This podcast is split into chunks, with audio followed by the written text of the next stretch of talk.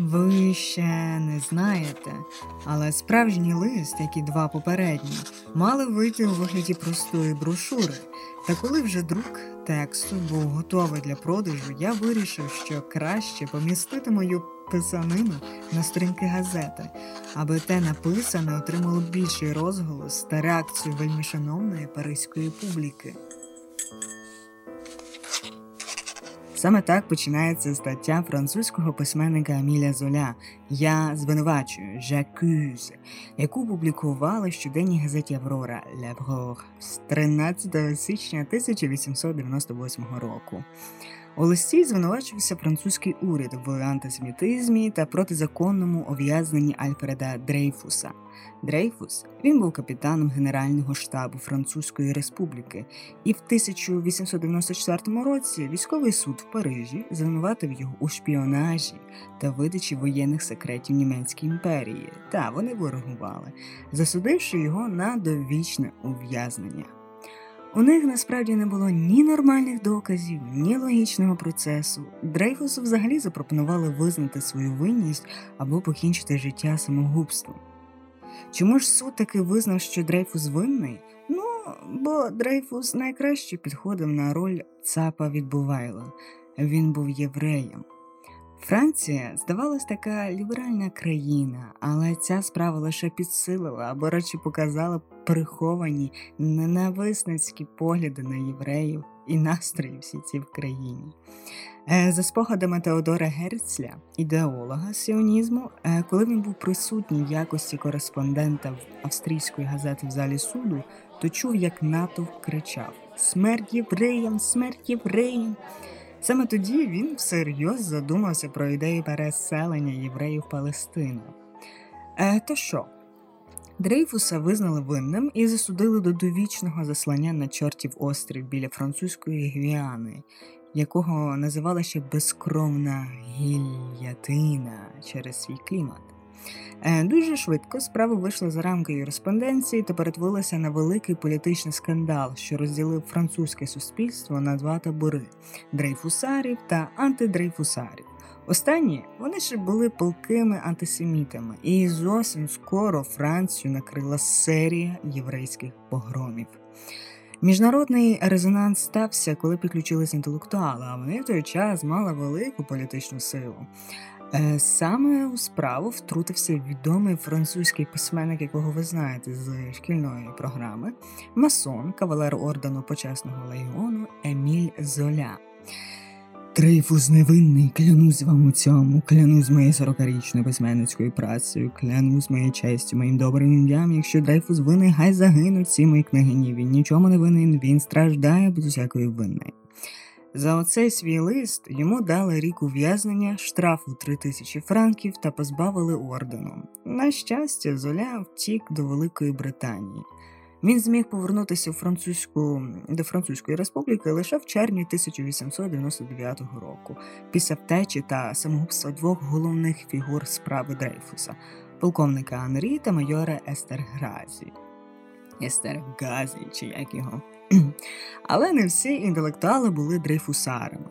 Великі художники-імпресіоністи, як ото П'єр Огюст Ренуар, Огюст Родейн та Поль Сезан вважали Дрейфуса винним, і що євреї тільки те роблять, що псують економіку Франції. Однак жоден із цих імпресіоністів та інтелектуалів не був настільки палко проти Дрейфуса та настільки ж антисемітським, чи господи, як там треба правильно казати, як Едгар Дега. І саме сьогодні ми про нього і будемо говорити. Здоров, ви у псячій буді. Тут ми говоримо про життя і чуть-чуть про мистецтво.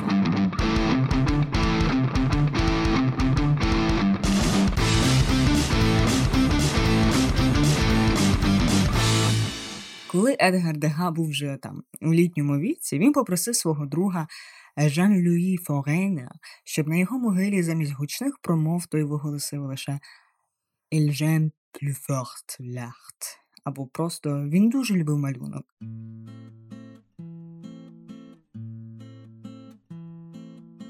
Дега був найстаршим із п'яти дітей у досить дивній такій родині, де жінки за нещасливих випадків помирали. Його дід Ілер був міняйлом та спекулянтом на французькому ринку зерна.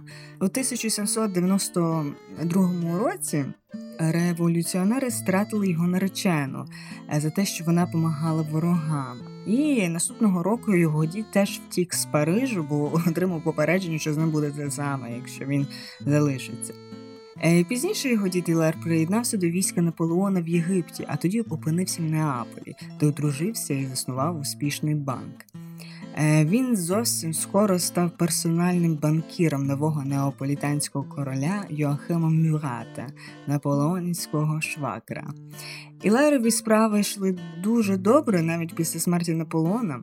Ну, Він мав просто велетенські статки, що просто міг придбати палац. Е, Взагалі, прізвище Дега всі читають Дега, але насправді це окремо Де і Га. Це потім вже Дега вирішив об'єднати. Ну той Дега, про якого ми зараз говоримо. Так от, свого сина Огюста, це батько Дега, він зробив головою паризької філії їхнього сімейного банку.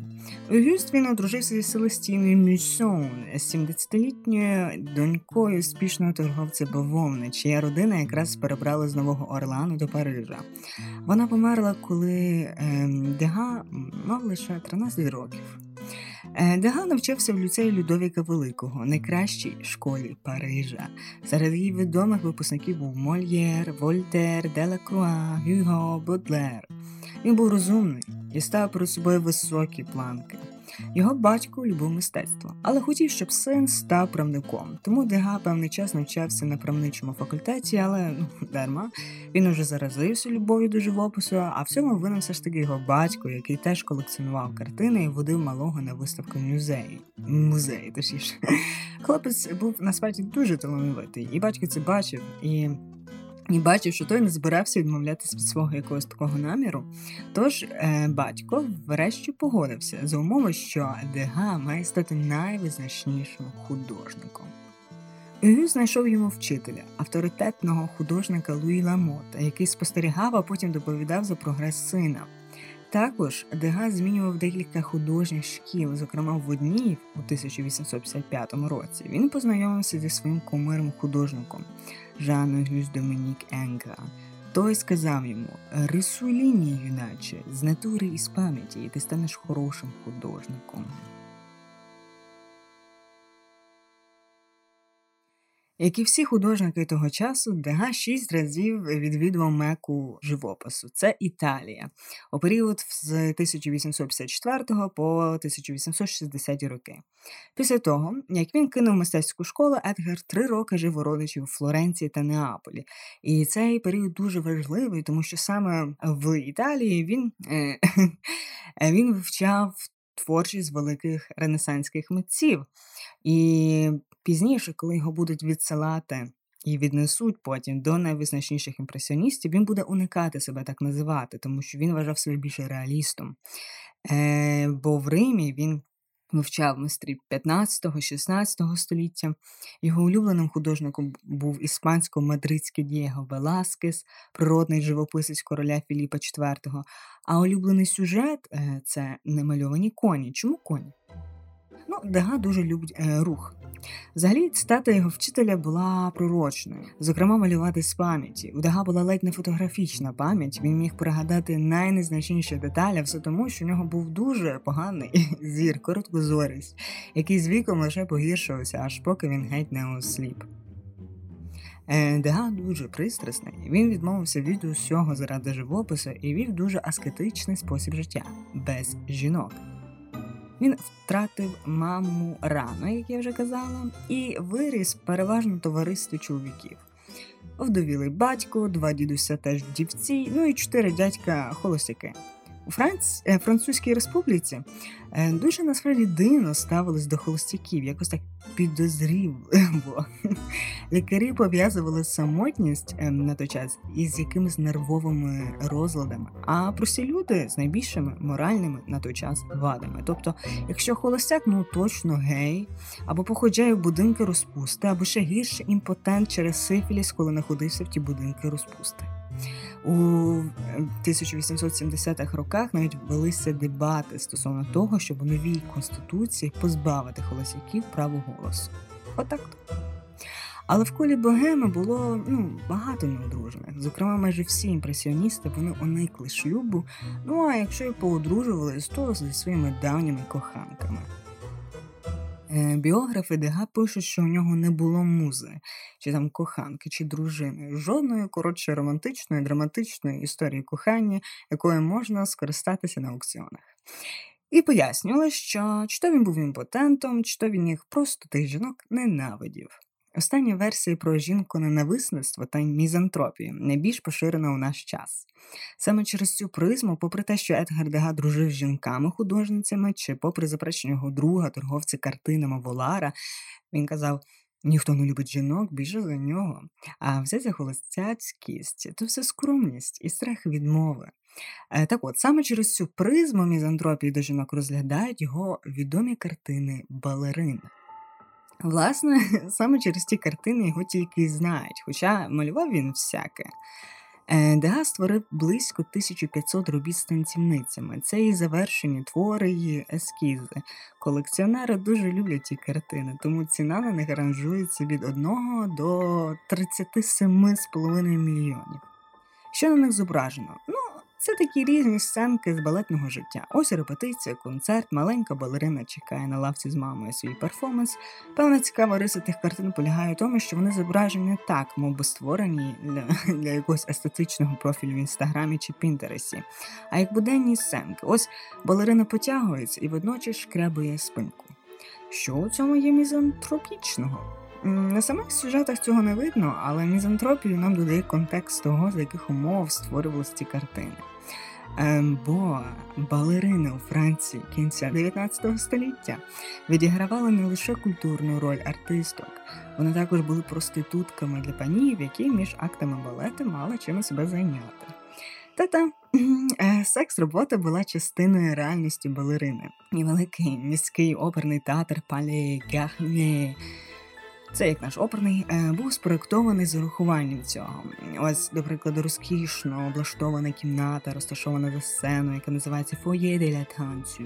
Була місцем, де танцюристи розминалися перед виступами, але він також слугував свого роду чоловічим клубом, де абони, де тих заможних чоловіків, які мають квиточок на виставу, могли туди прийти і вести свої бізнесові справи, спілкуватися та мати приватні танці з балериною. Ці відносини завжди передбачали таку незбалансовану динаміку влади, як пишуть дослідниці, феміністки, е, досліджуючи культуру балету. Отже, юні учасниці корди балету вступали до академії ще дітьми, і багато з цих балерин, які навчаються, яких е, тоді насмішкувато називали «les petits маленькими пацюками. Всі ці балерини вони походили з робітничого або бідного середовища і часто вступали в цей балет, щоб отримувати сім'ю, і працювали дуже виснажливо усі шість днів підряд. Е, І їхні заробітки та загалом кар'єра, як вона буде розвиватися, вона дуже залежала від тих заможних чоловіків, патронів, що нишпорили за лаштунками. І від балерини очікували, що вони будуть погоджуватись на всі ті розпусні пропозиції. Їх власні матері часто заохочували розпалювати полум'я чоловічого бажання своїми голими ногами в патчах. Так от, е, такі стосунки могли б ну, запропонувати тобі стабільний заробіток, як і для балерини, ну так і для опери. Подібні чоловіки вони мали владу над тим, хто отримує значні ролі, а кого кидають танцювати таких каченят в Лебединому озері. І як покровитель дівчини він міг забезпечити їй пишний про спосіб життя, оплачуючи комфортну квартиру або приватні уроки, щоб підвищити її статус в балетній трупі. І як зазначає історик Лорен Кунц у своєму есе «Artiste» or «Coquette», «Le Petit Rang», Parisien Opera House. Культура проституції балету вона була ну, настільки поширеною, що навіть успішні танцівниці, відомі, які виступали перед можливо королями імператорами, е, якщо вже й не дав, ну, не вдавалися до проституції, то точно займалися нею в юності. І так от. Сексуальна політика, яка розгорталася в фойє для танцю, дуже цікавила Дега. Насправді дуже небагато з його зображень танцю цього тих балерин показують реальне виконання. Натомість е, художник він ширяє за лаштунками на уроці чи на репетиції. У таких роботах, до прикладу, як Летуаль, у нього є така робота зірка перекладається Летуаль 1878 року. Він зображує балерину, яка виконує такий фінальний рух наприкінці вистави з поклін. Е, коли вже люди плескають, а вона крутиться, дякуючи. А от позаду неї ховається чоловік в елегантному чорному смокінгу, його обличчя приховано завісою, але ми розуміємо тепер на що натякає дега. Але решту робіт це все ж таки, як я кажу, це були е, дівчинка потягується на репетиції, е, багато балерин танцюють на репетиції, і жодної картини, яка показує реальний виступ, не знаю, там того самого Лебединого озера. Люди називають мене художником танцюючих дівчат, якось пояснив Дега паризькому арт-дилеру Амбразу Волару. Але їм ніколи не спадало на думку, що мій головний інтерес до танцюристів полягає в тому, щоб передати рух і малювати гарний одяг. Але окрім цього, важка доля балерин вона відповідала ширшому інтересу Дега до суворих реалій сучасного життя. Як вже й казала, незважаючи на його зв'язок з імпресіоністами, групою, яка мала глибокий насправді вплив на його творчість, Дега вважав за краще називати себе реалістом.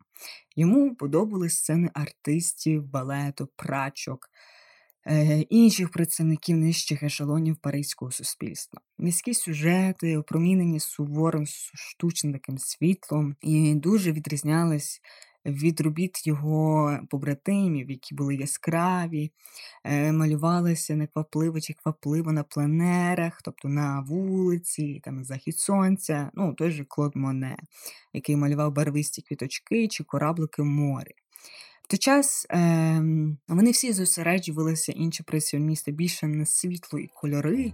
А от Дега він відрізнявся тим, що він зосередився власне на рух і хотів зобразити саме тіло в русі, зокрема жіноче тіло в русі. Його брат Рене після смерті знищив близько 70 порнографічних робіт Дега. Дуже сильно боявся, що всю цю дикість викриють, і добре ім'я сім'ї Дега буде заплямоване. Один скетч, правда, вижив, і, як сказав критик, звали його Жорі Кля то було жахливо й огидно. До того ж, лице розмите.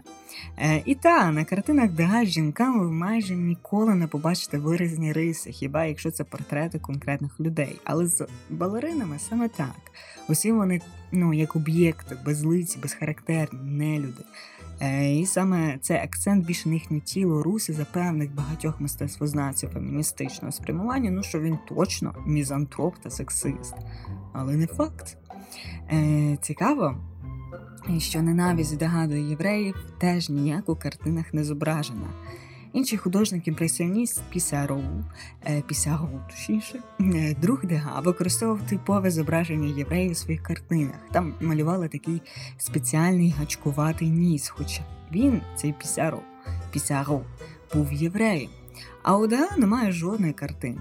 Взагалі, ставлення Дега до нащадків Мойсею було дуже дивне. Якось одна модель у студії Дега висловила сумніви, що ну, в тому, що Дрейфус винен, то Дега крикнув на неї Ти єврейка, єврейка, єврейка. І наказав їй одягнути одяг і піти. Хоча вона йому сказала, що насправді я протестантка. Е, Так от, чого дивне? Е, тому що водночас до цього випадку зі справою Дрейфуса Дега дружив з цілою сім'єю євреїв. Його другом був Людовік Галеві. Він писав опери, е, і точніше він писав п'єси для опер і співпрацював з Бізеною його Кармен. Е, як писав Даніель Галеві, Галеві, господи, син Людовика і великий шанувальник творчості Дега, восени 1897 року стала майже неймовірна річ. Наша давня дружба з Дега, який зі сторони нашої матері зягало їхнього дитинства, була розірвана. Ніщо в наших минулих стосунках не вказувало на те, що політика може спричинити такий розрив. Це була остання з наших щасливих розмов. Наша дружба закінчилась раптової мовчки. Останнє Дега обідав з нами, Дега мовчав, його губи були закриті. Він майже постійно вився вгору, ніби відриваючись від компанії, що його оточувала. Та якби він сказав щось, то це безсумнівно було б на захист армії, армії, традиції та часоти, якої він так високо тримав, яку тепер ображають наші інтелектуальні теоретизації. З цих зімкнутих вуст не вирву жодного слова, і наприкінці вечері Дега зник. Чи Дега якось пояснював, звідки виник у нього цей антисемітизм? Е, Та ні, не пояснював. Е, Є навіть досить нудні пояснення сучасників, які можна ще почути, якщо хочете дізнатись про ненависть Гітлера до євреїв. Лінда Ночлін, американська дослідниця мистецтва, сказала, що можна порівняти процес становлення антисеміта з процесом закоханості. Цей процес, як казав Стендаль, оте впадання ненависть процесу, в якому всі негативні структури об'єднуються, а суб'єкт набуває нової ідентичності по відношенню до іншого. Ну а якщо простіше, то Дега походить з буржуазії, ну тобто звичайний середній клас. І економічні, економічні курва умови, умови того часу змушували середні класи бути постійно власне середніми. Тобто вони не могли економічно піднятися, і люди, щоб ну, могти собі пояснити цей процес, мусили знайти винного, а під винним міг попасти лише той, хто на них не схожий. Ну а євреї були досить великою групою Франції, яка економічно успішно собі піднімалася. Вони отримували нові права, можливості для розвитку бізнесу, тому були просто ідеальною мішенню.